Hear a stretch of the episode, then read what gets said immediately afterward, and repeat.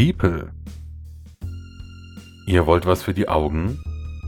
Dann schaut doch mal rein beim Spieleleiter, Hunter und Kron, Klickenabend, der Brettspielbox und auf dem Twitch-Kanal der Brettspielrunde.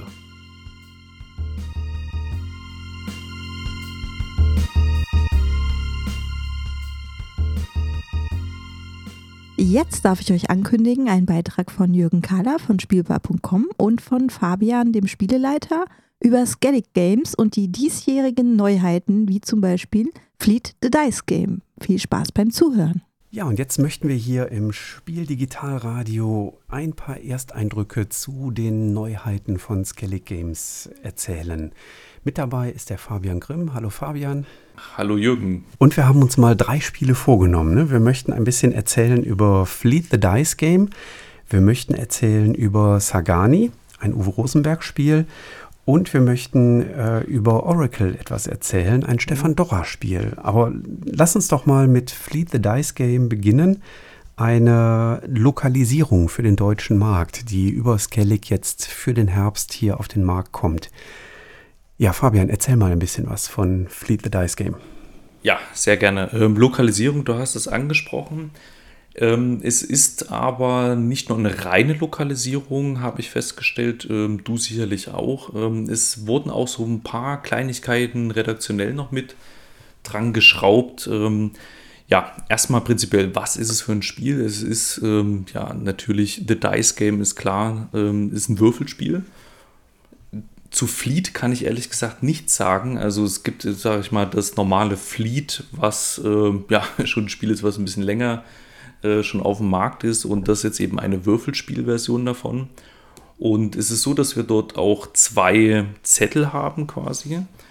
Und auf dem einen Zettel dort haben wir hauptsächlich unsere Fische, die wir fangen können. Also es gibt dort insgesamt fünf unterschiedliche Spalten ähm, da haben wir zum Beispiel den Kabeljau, den Hummer oder auch die Muschel mit dabei.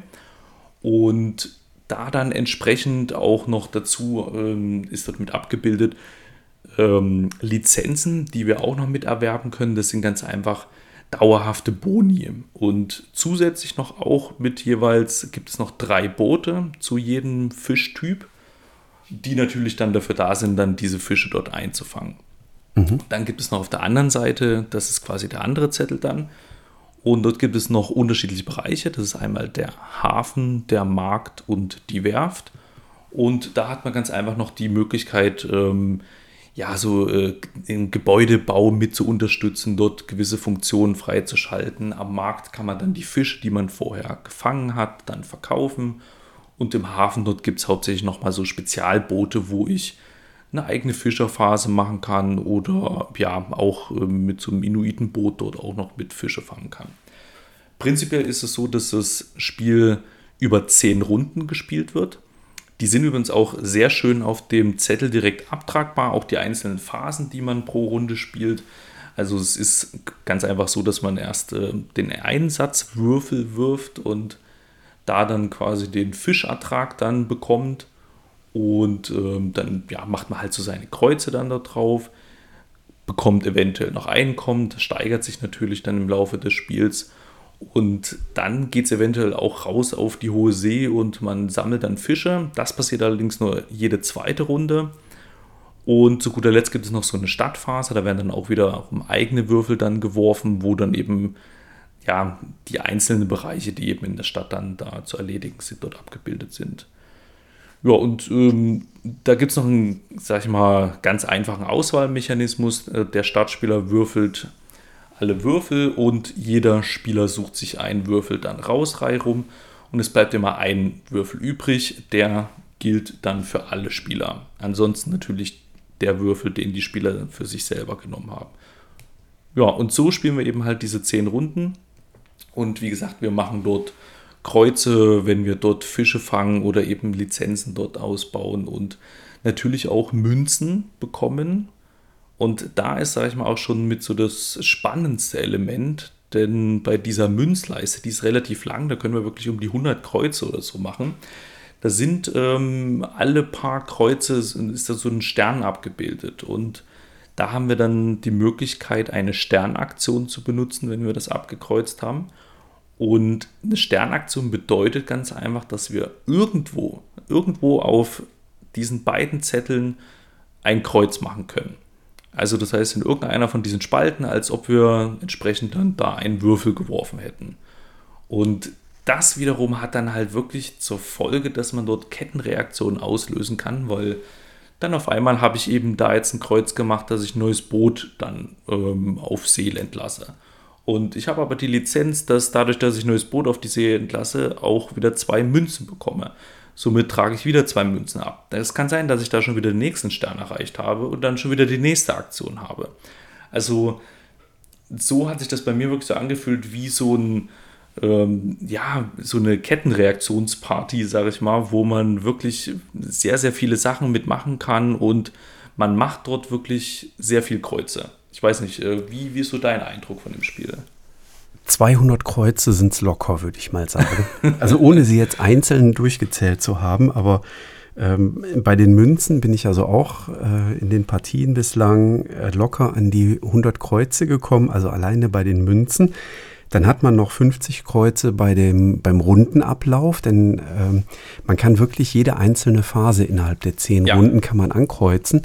Und das finde ich also am Anfang dachte ich so, äh, Quatsch, braucht man gar nicht. Doch, braucht man. Ähm, weil eben man so viele Sonderaktionen sich erarbeiten kann, dass es wirklich passieren kann, dass man schnell den Überblick verliert.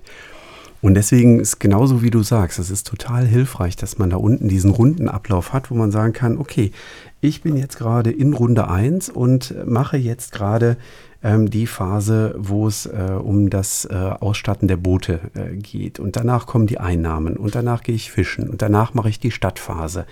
Äh, man kann das wirklich gut durchmachen. Also von daher 200 Kreuze, gar kein Problem. Ja. Und ähm, es fühlt sich, also ich war zuerst versucht zu sagen, das ist so ein bisschen wie so eine eigene Engine, die man sich da aufbaut. Aber du hast einen anderen Begriff genommen, der viel besser passt, das mit der Kettenreaktion. Ähm, das verdeutlicht das, äh, glaube ich, sehr, sehr schön, was bei dem äh, Spiel passiert. Man hat halt wirklich die Chance, ähm, mit Kreuzchen, wenn man die äh, geschickt platziert und auch in einer geschickten Reihenfolge platziert, wirklich viel auszulösen und viel zu machen. Ich kann mich an meine allererste Partie gegen meine Frau erinnern, die äh, relativ zügig auf der Münzleiste vorangeschritten war äh, und, und eine Bonusaktion nach der nächsten dann äh, erreicht hat. Und ich hinkte so ein bisschen auf der Münzenleiste hinterher und dachte so, oh Gott, oh Gott, wie, wie soll ich das aufholen, die ganzen Bonusaktionen? Und ähm, ich habe mich dann auf den zweiten Bereich äh, konzentriert nämlich den Fischfang, den man nicht außer Acht lassen sollte. Also nee. ja, wer Spieltipps haben möchte, im Prinzip gibt es zwei Spieltipps, die aber irgendwie auch logisch sind. Also ich glaube, da spoilern wir nicht zu viel. Ähm, bei Fleet geht es um Fischfang. Das heißt, man sollte schauen, dass man auch Boote aufs Meer rausschickt, weil jeder Fisch, den die Boote dann reinholen, bringt halt Siegpunkte. Und das ist halt unheimlich wichtig, äh, da wirklich zu schauen, dass man nicht sich in den ganzen anderen Dingen verstrickt. Ja, dass man nicht im Hafen sich die ganze Zeit tummelt und an der Werft auch noch tolle Gebäude baut äh, oder den Markt ausnutzt, ähm, sondern es geht wirklich darum, Fisch zu fangen. Das ist ein wichtiger Bestandteil. Und der zweite wichtige Bestandteil meines Erachtens ist auch wirklich zu schauen, dass man die Münzleiste im Blick hält und schaut, dass man wenn es geht, irgendwie diese Bonusaktionen mitnehmen kann, weil durch die Kettenreaktionen kann man sich dadurch halt ganz viele tolle äh, Dinge aufbauen, die dann beim nächsten Würfelwurf einem wieder weiterhelfen und einen weiterbringen. Hm. Ja, also ich sag mal, die Münzleiste ist wirklich der Hauptgenerator von diesen Sternaktionen, von diesen Bonusaktionen. Es gibt noch ein paar andere Stellen, die man dann natürlich auch noch mit gerne nutzt. Ähm, aber was mir so aufgefallen ist, dass bei dem Spiel man hat so den Eindruck erstmal, äh, dass man sich dort vermeintlich dort stark spezialisieren muss auf ein Gebiet. Aber ich hatte eher dann nach den Partien doch einen anderen Eindruck. Man macht doch schon recht viel Kreuze an allen möglichen Stellen. Also, keine Ahnung, ich war zum Beispiel irgendwie so bei zwei, drei Fischen immer recht aktiv unterwegs. Ähm, habe in dem Hafen fleißig dort mitgemacht, hatte fast jedes Gebäude dann auch gehabt. Also man hat am Ende dann doch schon recht viel eigentlich, oder? Ja, also ich, äh, ich blätter gerade, das hört man vielleicht im Hintergrund, äh, durch unsere Wertungszettel mal durch. Ich habe meistens, oder wir haben in unseren Runden, weil ich habe alle Wertungszettel mir hier mal in der Schachtel behalten, ähm, fast durchgängig mindestens drei von den Fischsorten recht weit angekreuzt ähm, in den Spalten. Ähm, manchmal haben Spieler eine der Fischsorten ausgelassen. Ich sehe hier einmal ist da nur ein Kreuzchen in einer mhm. so einer Spalte. Ähm, in der anderen Partie sehe ich, hat äh, ein, das war glaube ich eine Mitspielerin, ähm, sehr gleichmäßig gekreuzt, hat dafür keine der Fischleisten bis ganz unten runter durchgekreuzt, aber damit natürlich ja sehr breit, sehr viele verschiedene Boote äh, ins, äh, ja, aufs Meer rausgeschickt äh, und hat damit auch gut, äh, gut Punkte rausgeholt. Also das Spiel bietet tatsächlich unterschiedliche Möglichkeiten, was man so taktisch, ja doch, ich würde sagen taktisch es hängt da doch von den Würfeln ab, wo man, ja, wo man drauf gehen kann. Ja. Also ich weiß nicht, ob ich es strategisch nennen würde, aber taktisch kann man auf jeden Fall was machen. Auf dem rechten Spielplanbogen, da kann man vielleicht auch wirklich strategisch langfristig rangehen. Auch da fand ich das total spannend zu sehen. Ähm, es gibt äh, in dem in dem Hafenbereich gibt es noch die, äh, den Krabbenkutter, den man äh, sich auch freispielen kann und, die Krabbenlizenz dazu. Ähm, und in einer Partie hat äh, ein Spieler das ganz stark forciert, direkt bei den Krabben auch richtig runter zu rocken, weil man da dann nochmal zusätzliche Siegpunktoptionen auch mit freispielen kann. Ähm, und in anderen Partien haben Mitspieler das fast ganz außen vor gelassen. Also es ist wirklich sehr variabel nach meinem Gefühl. Ich weiß nicht, wie, wie war das bei dir? Hat, sind bei dir in den Runden Vergleiche mit anderen Spielen gefallen? Das ist eine gute Frage eigentlich. Also, ähm, ich, also nee, nicht wirklich. Nicht ja, wirklich. Also, also es, es, wurde, es wurde höchstens so ein bisschen klassifiziert, dass es ein schon Kenner Roll and Ride ist. Jetzt nicht so ein ja. einfaches wie Quicks oder sowas. Ja, definitiv im Kennerbereich. Ja, aber ansonsten gab es jetzt kein Spiel, was jetzt so vergleichbar war. Also würde ich jetzt auch nicht sagen. Bei mir ist es in, äh, in zwei Runden relativ zügig verglichen worden mit ganz schön clever mit Thema obendrauf. Ähm, weil man eben bei ganz schön clever, da konntest du ja auch diese, ähm, was waren das? Das waren äh, Sterne, nee, Füchse, ne, waren das, die man, ja, die ja. man da äh, zum, zum Ankreuzen freispielen konnte. Und das haben einige Mitspieler äh, hier mit diesen Bonusaktionen auf der Münzleiste verglichen, weil man da okay plötzlich dann in den, äh, auf anderen Bereichen auf dem Spielplan sich wieder Bonuskreuzchen quasi äh, holen konnte. Ähm, was ich übrigens total klasse finde, ist, dass man über das Thema das richtig gut erklären kann. Das ich hab, stimmt, ja. Ich habe tatsächlich nur ein einziges Mal die Regel gelesen ähm, und konnte in allen darauf folgenden Partien äh, das Spiel aus dem Stegreif erklären, allein mit dem Ankreuzbogen und getragen eigentlich durch die Geschichte, die das Spiel transportiert. Ne? Dass wir also wirklich Boote rausschicken wollen, die Fischfang betreiben wollen und dass wir am Hafen uns äh, ja, Boni aufbauen wollen und Gebäude aufbauen wollen, die uns dann noch irgendwelche Vorteile bieten. Das lässt sich wirklich sehr fluffig erklären.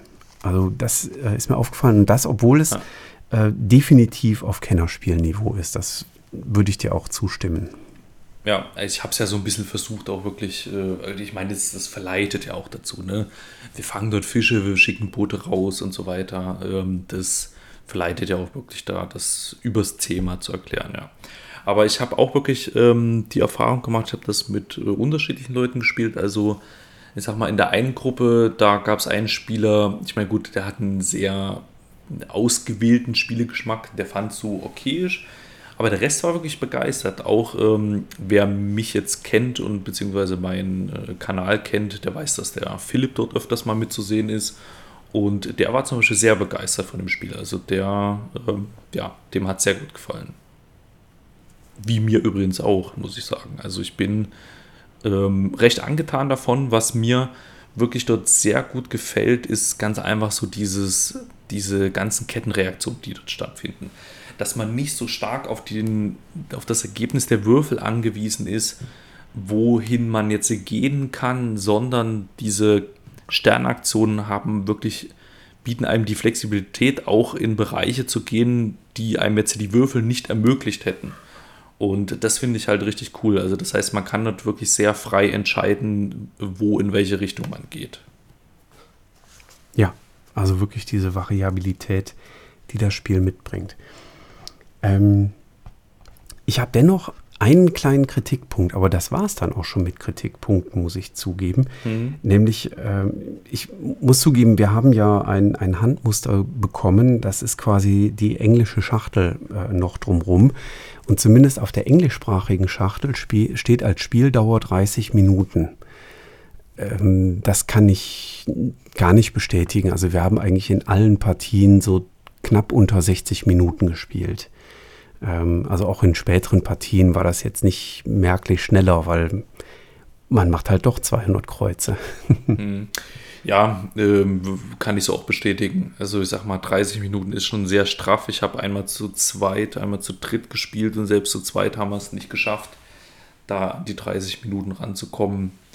Und ähm, gut, ich weiß nicht, ob mit viel mehr Partien, ob es dann so viel schneller wird. Gut, ja, vielleicht minimal, weil man dann weiß, was die Funktionen sind. Aber ich glaube, so viel Zeit kann man da wirklich nicht rausholen. Ja. Ja. Ähm, ich habe vielleicht auch noch so einen kleinen Kritikpunkt, den hast du eigentlich schon angesprochen. Ähm, und zwar ist das, dass ähm, man schon unter Umständen sehr schnell durcheinander kommen kann mit äh, diesen ganzen Bonusaktionen, die man dort hat.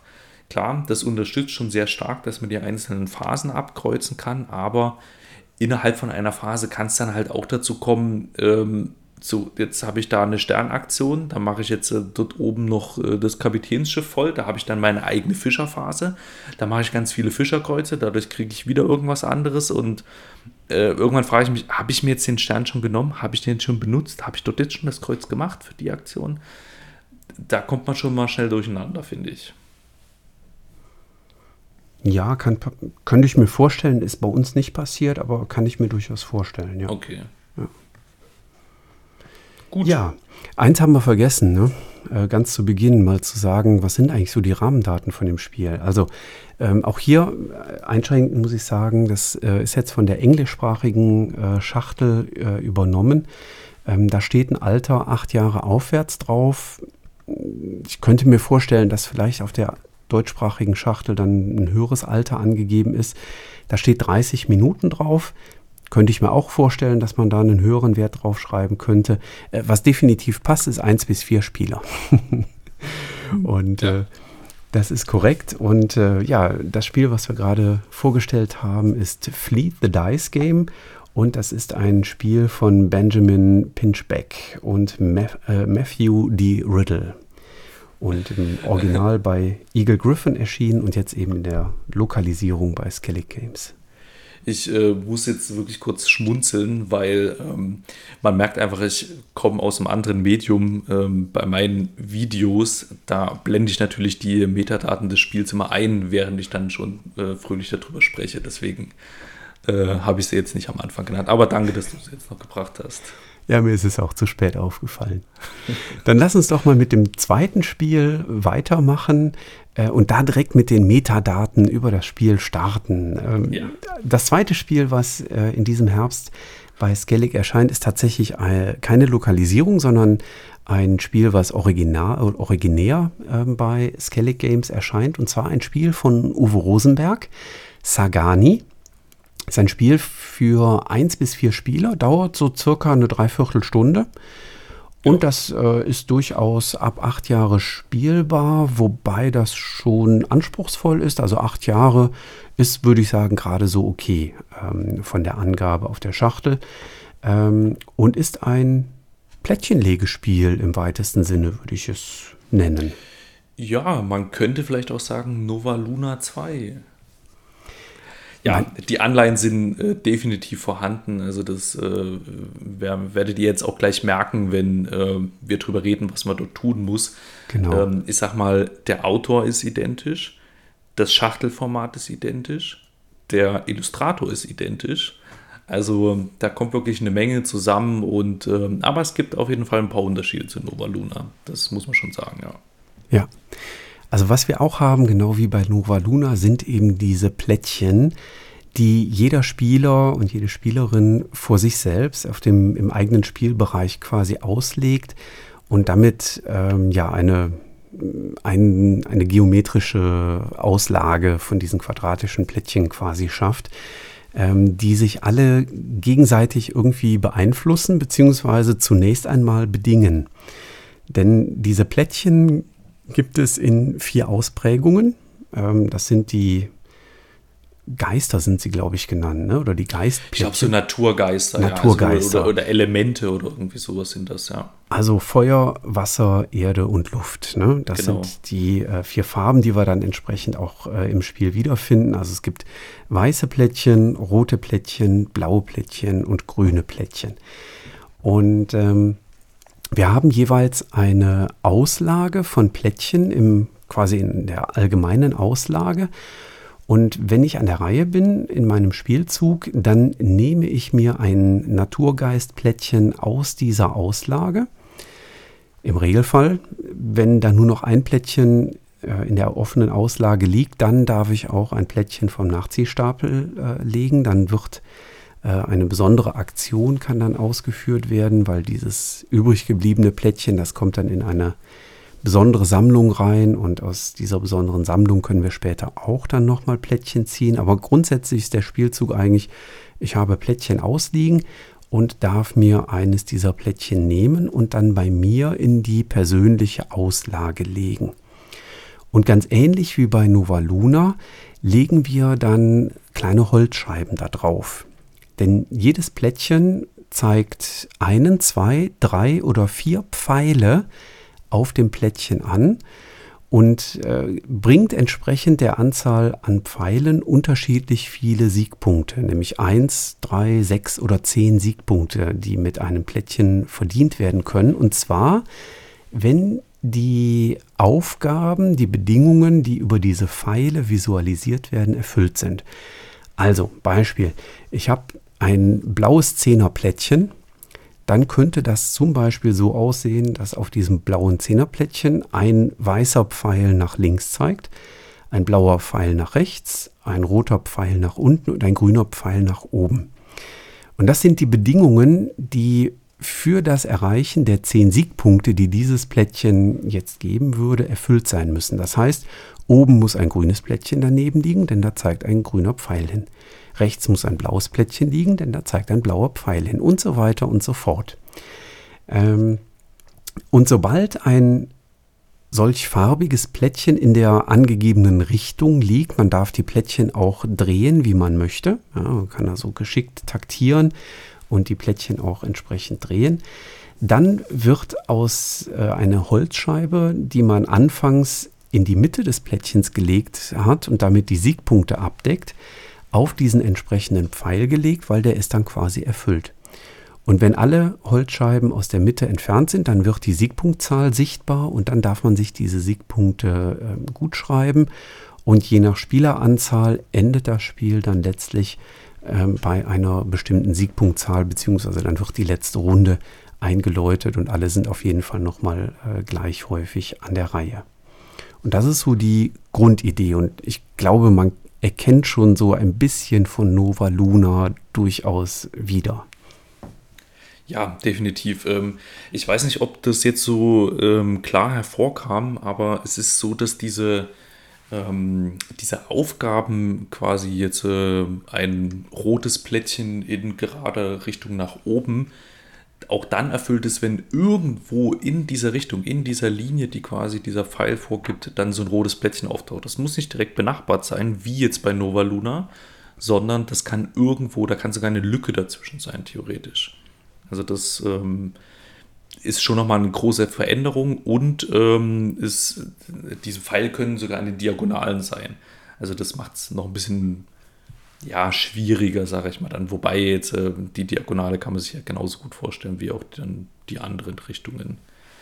Aber ja, ähm, was vielleicht auch noch ganz interessant ist, dass wir, wenn wir dort eben so ein Plättchen hinlegen bei uns in die Auslage, dann packen wir erstmal so viele Scheiben in die Mitte, wie viele Pfeile das Plättchen hat. Und diese Scheiben, die nehmen wir aus unserem persönlichen Vorrat, ähnlich wie das bei Nova Luna auch ist. Nur da packen wir die Scheibe erst drauf, wenn wir die Aufgabe erfüllt haben. Und hier ist jetzt noch so ein kleines Ressourcenmanagement mit dabei, weil die Scheiben in unserem persönlichen Vorrat sind nicht ähm, unendlich. Und wenn wir immer neue Plättchen nehmen, aber keine Aufgaben abschließen, dann haben wir irgendwann ein Problem, weil dann müssen wir nämlich die roten Scheiben nehmen. Ich glaube, das hat auch thematisch irgendwie einen speziellen Begriff. Das sind die negativen Energien, keine Ahnung. Auf jeden Fall sind es die roten Scheiben und die müssen wir dann eben nehmen aus der allgemeinen Auslage quasi und die bringen Minuspunkte. Das und sind die da Missklangscheiben. Missklang, Missklang, richtig. Jetzt, wo du sagst. Genau, wir versuchen quasi die Naturgeister in Einklang zu bringen. Ich glaube, das ist so thematisch der ja. Hintergrund. Ja, ähm, das auf jeden Fall noch ein kleiner Unterschied zu Nova Luna und den für mich eigentlich auch ausschlaggebendsten Unterschied, das ist die Auswahl der Plättchen. Also wir haben nicht diesen Patchwork-Mechanismus, dass wir quasi die Plättchen so reihum haben und äh, mit Zeit irgendwie bezahlen müssen und so weiter und dann irgendwie von den äh, drei Vordersten vor unserer Mondfigur dann die wählen können, sondern wir haben jetzt einfach immer eine Auslage von fünf, zumindest zu Beginn eben von einer Runde und dann nimmt man sich direkt von dieser Auslage und das wird dann immer weniger, bis dann nur noch eins da ist. Du hast es angesprochen, dann kann man eventuell das noch nehmen oder halt eben vom Nachziehstapel direkt ziehen. Und dann wird ganz normal wieder auf fünf aufgefüllt. Ja, das ist noch so der Auswahlmechanismus. Ja, ja wie findest du es, Jürgen? Uh, ich bin Fan von Plättchenlegespielen. Da darfst du mich also quasi nicht fragen. Ähm, uns hat es äh, im Ersteindruck wirklich gut gefallen. Wir mochten das sehr gerne. Wir mochten auch die Knobelei mit dem, äh, ah, wenn ich das jetzt drehe, ah, dann zeigt da, zeigen die Pfeile quasi so direkt aufeinander und auf beiden Plättchen wird dann sofort so ein Pfeil, äh, so eine Aufgabe erfüllt. Also von daher ähm, hat uns gut gefallen. Ähm, auch meiner Gattin hat es sehr gut gefallen, die auch so Plättchenlegespiele ähm, sehr gerne mag, die auch Nova Luna schon sehr gerne mochte. Wir hatten, wie gesagt, Ersteindruck. Ähm, eine Sache lässt sich im auch im Vergleich mit Nova Luna äh, auch hier nicht ganz vermeiden, nämlich dass so in den letzten Spielzügen ist es dann doch so ein bisschen ein Rechenexempel. Ja, wenn mhm. ich jetzt dieses Plättchen nehme, oh, dann kriegt der Mitspieler oder die Mitspielerin ja dieses andere Plättchen. Ähm, das möchte ich nicht, weil dann zu viele Punkte da äh, rausgreifen. Also das kann man schon, also da kann man schon ins Rechnen kommen und da muss man sich, glaube ich, als Runde dann einfach einig sein, dass man das entweder akzeptiert, weil es alle mögen, oder man einigt sich darauf, dass man jetzt nicht fünf Minuten lang diese Plättchen anstarrt, äh, um zu schauen, wenn ich dieses nehme, dann kann mein Nebenmann noch das kriegen. Das ist schlecht für ihn, das ist okay. Aber der Übernächste, der kriegt dann jenes, äh, das ist aber viel zu gut für den, dann nehme ich doch lieber ein anderes. Ach nee, dann ändert sich das ja für den Spieler neben mir schon wieder. Ähm, also da muss man, glaube ich, äh, irgendwie in der Runde sich darauf einigen, äh, weil das bleibt sonst nicht aus, dass das am Ende so ein bisschen berechenbar ist. Aber ja. äh, abgesehen davon hat es uns tatsächlich gut gefallen. Also doch, mhm. ja. Aber wir sind Plättchenlege-Fans, ne? Ja, also ich definitiv auch. Ähm, trotzdem bin ich so ein bisschen zwiegespalten, muss ich ganz ehrlich sagen. Also mir hat vieles ähm, wirklich daran gefallen an dem Spiel. Ähm, zum einen finde ich die Grafik wirklich deutlich besser als bei Nova Luna. Also ich vergleiche es jetzt mit Nova Luna. Also ich kann nicht anders, ähm, weil es ist ganz einfach zu offensichtlich auch der Vergleich. Ja, es gehört irgendwie in dieselbe Familie, ne? Ja, ja. Grafik ist wirklich äh, sehr, sehr schön, unabhängig jetzt auch von Nova Luna. Ähm, hat mir sehr gut gefallen. Und ähm, was ich besser finde, einfacher finde als bei Nova Luna, ist wirklich das Erfüllen der Aufgaben. Weil bei Nova Luna das mit diesen äh, benachbarten gleichfarbigen Plättchen, Farben, die dann auch um die Ecke gehen können, das ähm, da habe ich die Erfahrung gemacht, das ist äh, vor allen Dingen, sage ich mal, bei wenig Spielern sehr schwer begreiflich. Also das dauerte wirklich sehr lange, bis man das Intus hat. Hier ist es jetzt relativ straight. Da ist der Pfeil, der zeigt dorthin, wenn dort irgendwann so ein farbiges Plättchen kommt, dann ist die Aufgabe erfüllt. Punkt. Und ähm, das gefällt mir besser und definitiv auch dieses Haushalten mit diesen Scheiben, dass ich halt gucken muss, okay, ich muss auch Aufträge abschließen. Ich kann nicht einfach nur hinlegen, neue Aufträge sammeln, ähm, weil irgendwann muss ich die roten nehmen. Nicht gut. So, aber jetzt ein großer Kritikpunkt, das ist der Auswahlmechanismus. Und zwar, damit habe ich folgendes Problem. Also ich muss auch nochmal Disclaimer jetzt, das ist auch nur Ersteindruck bei mir. Aber das ist mir dort wirklich schon direkt recht schnell aufgefallen nach den ersten paar Runden dass es dort wirklich sein kann, dass du eine sehr reduzierte Auswahl nur noch hast. Also das Spiel beginnt, klar, der erste Spieler hat fünf Plättchen zur Auswahl und dann schrumpft die Auswahl und dann bist du vielleicht dran und hast nur noch zwei Plättchen übrig. Und die sind vielleicht alle Mist. Oder du bist dran und hast nur noch ein Plättchen übrig, darfst dann auch, haben wir ja gesagt, von dem Nachziehstapel nehmen. Die sind aber alle rumgedreht auf den Nachziehstapel. Das heißt, du weißt nicht, welche Pfeile dort sind. Du siehst die Anzahl, ja, und natürlich die Farbe des Plättchen, was das an sich ist, aber nicht die Farbe der Pfeile und in welche Richtung die sind. Also das ist so ein Glücksspiel. Das, da fühle ich mich zu abhängig irgendwie von dieser Auslage, von diesem Auswahlmechanismus. Ja, das ist mein das, Kritikpunkt. Das kann ich nachvollziehen. Ähm, ich muss zugeben, wir haben es zu zweit gespielt äh, in der Ersteindrucksrunde, von der ich jetzt schildern kann. Äh, und da tritt das natürlich nicht so stark auf. Und trotzdem gab es auch da manchmal den Effekt, dass man beispielsweise unbedingt mal ein blaues Plättchen brauchte. Und dann sind fünf aufgedeckt worden und es war kein blaues dabei. Dann fand ich das aber in unserer Zweierrunde auch durchaus ganz angenehm, äh, weil das ja so, okay, dann muss ich jetzt irgendwie anders planen, dann muss ich jetzt was anderes bauen und was anderes machen.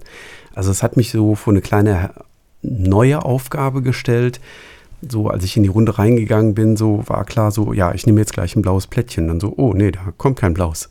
Dann nehme ich da mhm. auch keins, ne? Ähm, aber das kann ich mir vorstellen, dass äh, wenn man das mit, äh, mit einer Viererrunde spielt, dann fühlt man sich vielleicht ein bisschen sehr stark dem, dem Glück beim Plättchen nachziehen ausgeliefert, ja. ja. Nachvollziehbar. Mhm. Ja.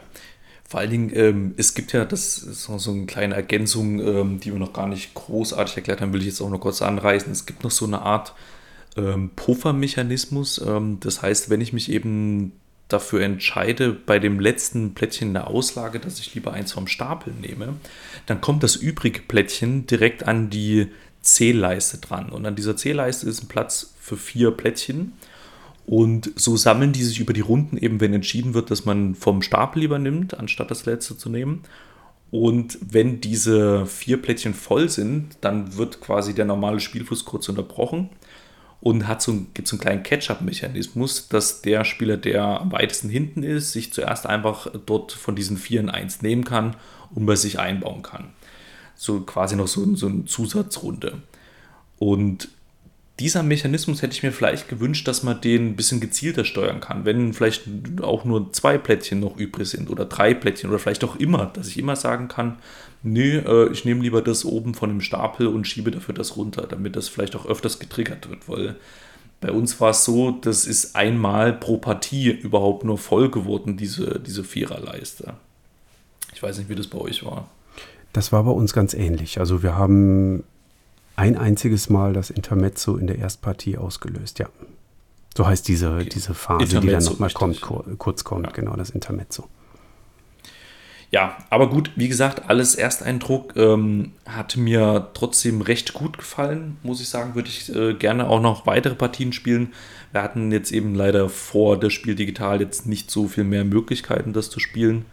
Aber bin ich sehr interessiert dran, weil ja, hat mir trotzdem auch recht gut gefallen. Ja, prima. Also das war Sagani von Uwe Rosenberg für 1 bis 4 Spieler mit circa einer Dreiviertelstunde Spielzeit. ab acht Jahre, in Klammern vielleicht auch ab zehn Jahre. Äh, das kommt sicherlich bei die, auf die Erfahrung der äh, Kinder an, die mitspielen. Und ja, damit könnten wir zum dritten Spiel von Skellig Games übergehen, nämlich zu Oracle. Und da ich gerade dabei genau. bin, haue ich direkt die Metadaten raus. Oracle, Mach. ein äh, Stichkartenspiel von Stefan Dorra. Ähm, da äh, habe ich direkt Gänsehaut bekommen, muss ich zugeben. Äh, ich bin ja großer Stefan Dorra-Spiele-Fan. Für drei bis fünf Spieler, zehn Jahre ist das äh, Alter angegeben und man spielt so circa 30 Minuten daran. Oh ja, Stefan Dorra Spiele. Ähm, ich, äh, ich könnte ins Schwärmen geraten, wenn ich mir anschaue, was alles von Stefan Dorra rausgekommen ist. Ähm, zu Anfang meiner Spielezeit war das sicherlich äh, Yucata. Dann kam später so ein Klassiker wie Medina dazu. Jetzt bei den jüngeren Sachen ist sicherlich Valletta zu nennen, wo Ach, er ja. Hm, wo er gute Erfolge, äh, glaube ich, mit äh, erzielt hat. Ähm, Salamanca äh, ist von Stefan Dorra gewesen. Äh, Razzia und Ranking wären noch zu nennen. Ähm, und jetzt kommt eben Oracle dazu, ein Kartenspiel, wo er dann auch wieder äh, an seine Kartenspielzeit von früher mal äh, anknüpft, wo so Kartenspiele wie Niet beispielsweise auf jeden Fall zu nennen sind äh, auch so ein Klassiker von Stefan Dorrer, ähm, die, der in keiner Spielesammlung fehlen sollte. Also ich mag Stefan Dorrer Spiele. Vielleicht mein Lieblingsspiel von ihm äh, müsste ich mich schwer entscheiden zwischen Niet und Medina wahrscheinlich. Hm. Das wären okay. so meine Favoriten. Ja, zugegeben, so viel habe ich gar nicht von ihm gespielt. Also das Valletta, das kannte ich jetzt noch, das habe ich mal gespielt auf der Spielwarenmesse in Nürnberg aber gut. Ja, zu Oracle. Ein Kartenspiel, ein Stichspiel. Und wie das bei vielen Stichspielen der Fall ist, äh, gehen die auch erst ab drei Spielern. So ist das ja auch der Fall. Ich weiß gar nicht, du hattest schon gesagt, drei bis fünf Spieler sind es genau. Korrekt, ja. Und es ist so, dass wir äh, natürlich Karten haben mit Zahlenwerten drauf von äh, lass mich überlegen, von 1 bis 12 gehen die, richtig, genau, weil 1 und 12, die haben nämlich auch eine Sonderfunktion. Genau, und in fünf Farben. Genau, fünf Farben gibt es. Ähm, Im Spiel zu dritt überlege ich gerade, genau, da haben wir eine aussortiert. Ähm, da ist eine Farbe quasi komplett gar nicht mit dabei. Aber ansonsten, ähm, wir haben noch Siegpunktscheiben, die in der Tischmitte ganz einfach liegen. Und da gibt es ähm, da werden diese Tiersymbole, die wir auch auf den Karten wiederfinden, dort fortgesetzt. Und zwar, ähm, es gibt dort Tiersymbole auf den Karten, die für verschiedene Zahlenbereiche stehen. So ist zum Beispiel die Hydra ähm, auf den Zahlenkarten 1 bis 5. Danach kommt der Pegasus, der ist, glaube ich, bei ähm, 6 bis 9 oder so. Und danach kommt der Phönix, oder? So war es doch. Ich meine ja. Ich muss zugeben, ja. ich habe mir das nicht mehr aufgeschrieben und das Vorab-Exemplar ist schon wieder weitergeschickt an den nächsten. Genau, ich gucke mir jetzt auch noch gerade noch ein Bild von der Partie an, ähm, aber ich glaube, so war es gewesen, ja. Und entsprechend haben wir dann auch Hydra, ähm, Pegasus und Phoenix-Chips äh, auf dem Tisch noch mitliegen. Und das ist, da ist es so, dass die Hydra-Chips am wertvollsten sind. Die haben einfach nochmal fünf Siegpunkte und sind auch am wenigsten oft vorhanden. Ich glaube drei oder viermal. Ähm, das werden dann auch immer mehr Chips, ähm, je höher dann dieser Zahlenbereich ist. Also dann drei Punkte gibt es dann zum Beispiel auch bei dem Pegasus-Tier und zwei Punkte bei dem Phönix.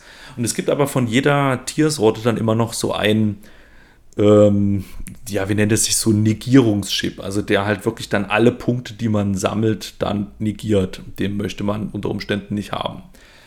Was ist jetzt das Besondere daran? Und zwar, wir spielen so die üblichen Stichspielregeln. Das heißt, einer fängt halt an, spielt eine Karte aus, gibt damit eine Farbe an. Alle anderen Spieler müssen bedienen, wenn sie diese äh, Farbe haben. Dürfen natürlich aber da entscheiden, wenn sie mehrere Karten der Farbe haben, welches sie dort konkret spielen.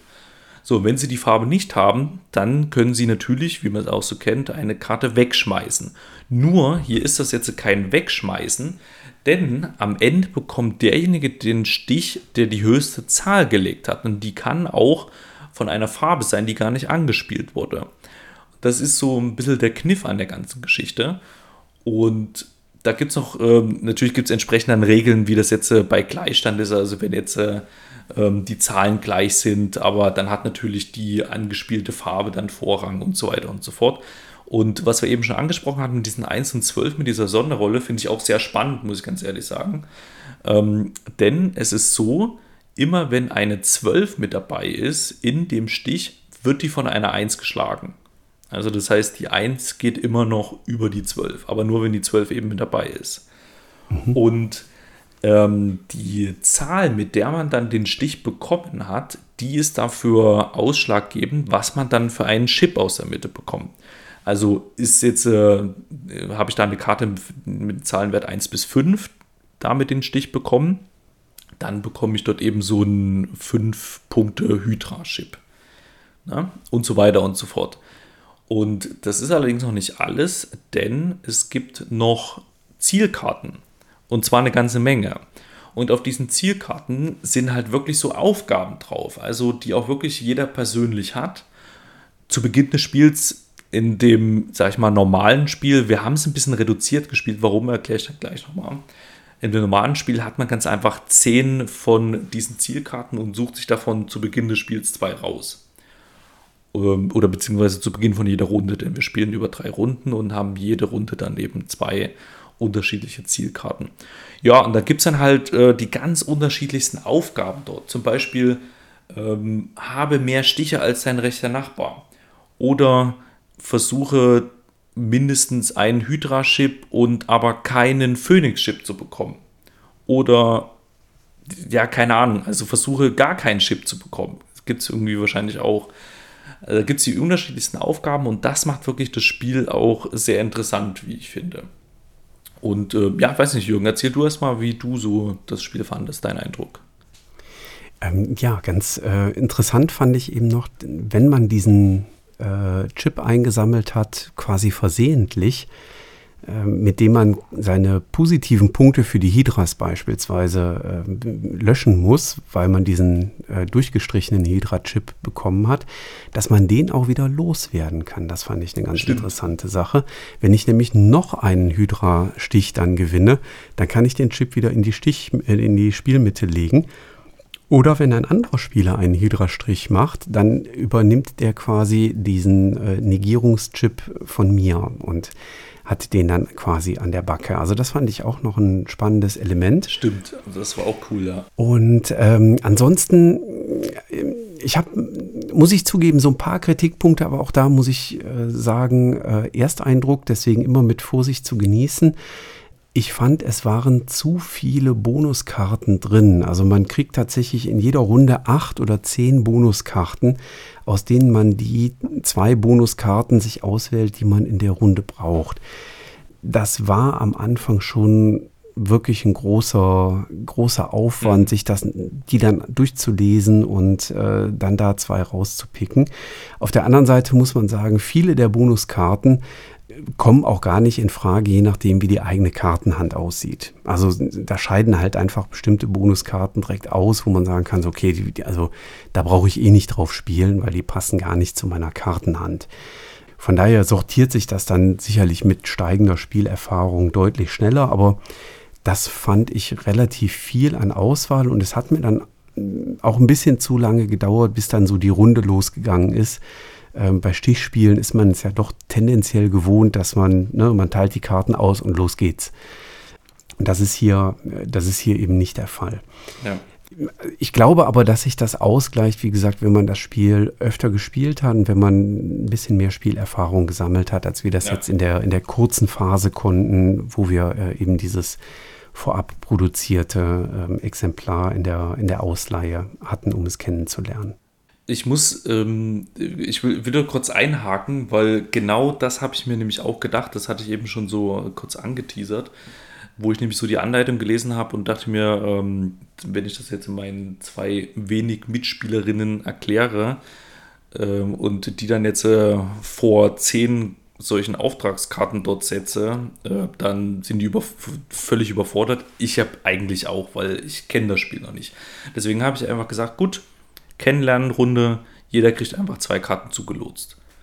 Und damit war quasi das Problem da ein bisschen gegessen. Ich meine, klar, das ist dann außerhalb der Wertung gewesen, weil ähm, die Karten, die haben sich teilweise schon dann auch aufgehoben. Also es war einfach mal, um das Spiel kennenzulernen. Und jetzt aber, wenn man es dann wirklich kennt, dann, klar, ist es natürlich auch notwendig, um diesen Glücksfaktor dort zu eliminieren, dass man halt irgendwie zwei sich äh, ausschließende Zielkarten dort irgendwie zieht, ähm, dass man da halt ganz einfach die Auswahl hat zehn Karten. Ich sehe meine Kartenhand vorher, kann entscheiden, was die bringt, zu welchen Aufgaben die passt potenziell. Ähm, ich glaube, es gab sogar noch eine Drafting-Variante, dass man die Zielkarten auch noch draftet oder so. Ja, also für den Einstieg ist es wirklich ein bisschen schwierig, gebe ich dir recht, ja. Ja, aber ist vielleicht wirklich nur für die ersten äh, anfänglichen Partien, weil ich glaube, ja. danach du schaust deine Kartenhand an, dann guckst du auf die Aufgabenkarten, dann kannst du von den zehn erstmal fünf weglegen und du sagst so, nee, die kommen jetzt eh nicht in Frage. Gut möglich, ja. gut möglich, ja. Ähm, also insofern braucht es tatsächlich auch die Auswahl, damit man, also die Auswahl an Aufgabenkarten, damit man auch wirklich sinnvolle Aufgaben äh, auf die Hand ja. bekommen kann. Zwei Sachen, muss ich zugeben, haben mir ähm, redaktionell nicht gefallen. Das betrifft die Karten. Ich bin ein von rechts nach links Auffächerer. Und auf der linken Seite der Karten, da sind die Zahlenwerte angegeben und da sieht man auch die Farben der Karten. Das heißt, wenn man von links nach rechts auffächert, sieht man das. Ähm, in der, auf der anderen Ecke der Karte sind zwar die Zahlenwerte angegeben, aber nicht die Farbe. Das heißt, da schimmert dann das äh, Hintergrundmotiv der Karte durch äh, und das macht dann das äh, leider zunichte, dass man zügig entscheiden kann, was das für eine Karte ist. Von daher ist es da fast wertlos, dass dann äh, da die, ähm, die Zahlen oben rechts in der Ecke auch stehen, weil mhm. die Seite kann man eh nicht brauchen, weil man muss von links nach rechts auffächern. Ne? Das betrifft so Linkshänder, Rechtshänder Sachen.